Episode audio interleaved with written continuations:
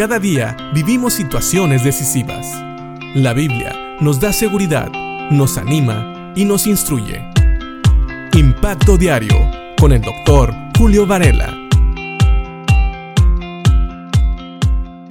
Juan le ha estado hablando a sus lectores acerca de que el que es un verdadero hijo de Dios ama a Dios. Es una persona que confiesa que Jesús es el Hijo de Dios. Pero sabes, esta confesión no viene sin entender las escrituras. La Biblia nos revela a Jesús como el Hijo de Dios, pero también como a Dios mismo, aquel que murió en la cruz y que puso su vida para volverla a tomar, es decir, para resucitar. Y es lo que nos dice Juan en 1 Juan capítulo 5, versículos 6 al 8, donde dice, y Jesucristo fue revelado como el Hijo de Dios por medio de su bautismo en agua y por derramar su sangre en la cruz, es decir, no mediante agua solamente, sino mediante agua y sangre. Y el Espíritu, quien es la verdad, lo confirma con su testimonio. Por lo tanto, son tres los testigos, el Espíritu, el agua y la sangre, y los tres están de acuerdo. Hay muchos estudiosos que piensan que esta es una referencia precisamente al bautismo de Jesús. No es, esta referencia la encontramos también en Mateo 3, 13 al 17, que dice, Entonces Jesús vino de Galilea a Juan al Jordán para ser bautizado por él. Mas Juan se le oponía diciendo, Yo necesito ser bautizado por ti, ¿y tú vienes a mí? Pero Jesús le respondió, Deja ahora, porque así conviene que cumplamos toda justicia. Entonces le dejó. Y Jesús, después que fue bautizado, subió luego del agua, y aquí los cielos le fueron abiertos, y vio al Espíritu de Dios que descendía como una paloma y venía sobre él. Y hubo una voz de los cielos que decía, Este es mi Hijo amado, en quien tengo complacencia. Esta es la referencia que nos da Juan. Es decir, cuando habla aquí del agua, se refiere al bautismo que Jesús tuvo, donde Él inicia su ministerio.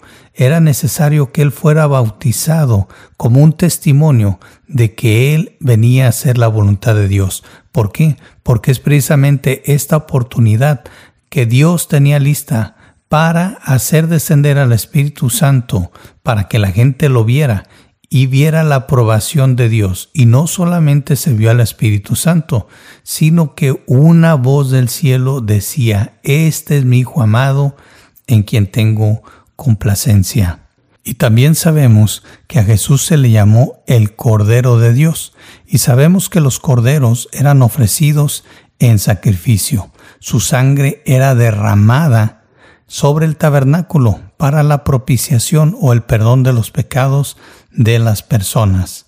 Y dice la palabra en Juan 1, versículos 29 en adelante. Voy a leer desde el versículo 33. El siguiente día otra vez estaba Juan y dos de sus discípulos, y mirando a Jesús que andaba por allí, dijo, He aquí el Cordero de Dios.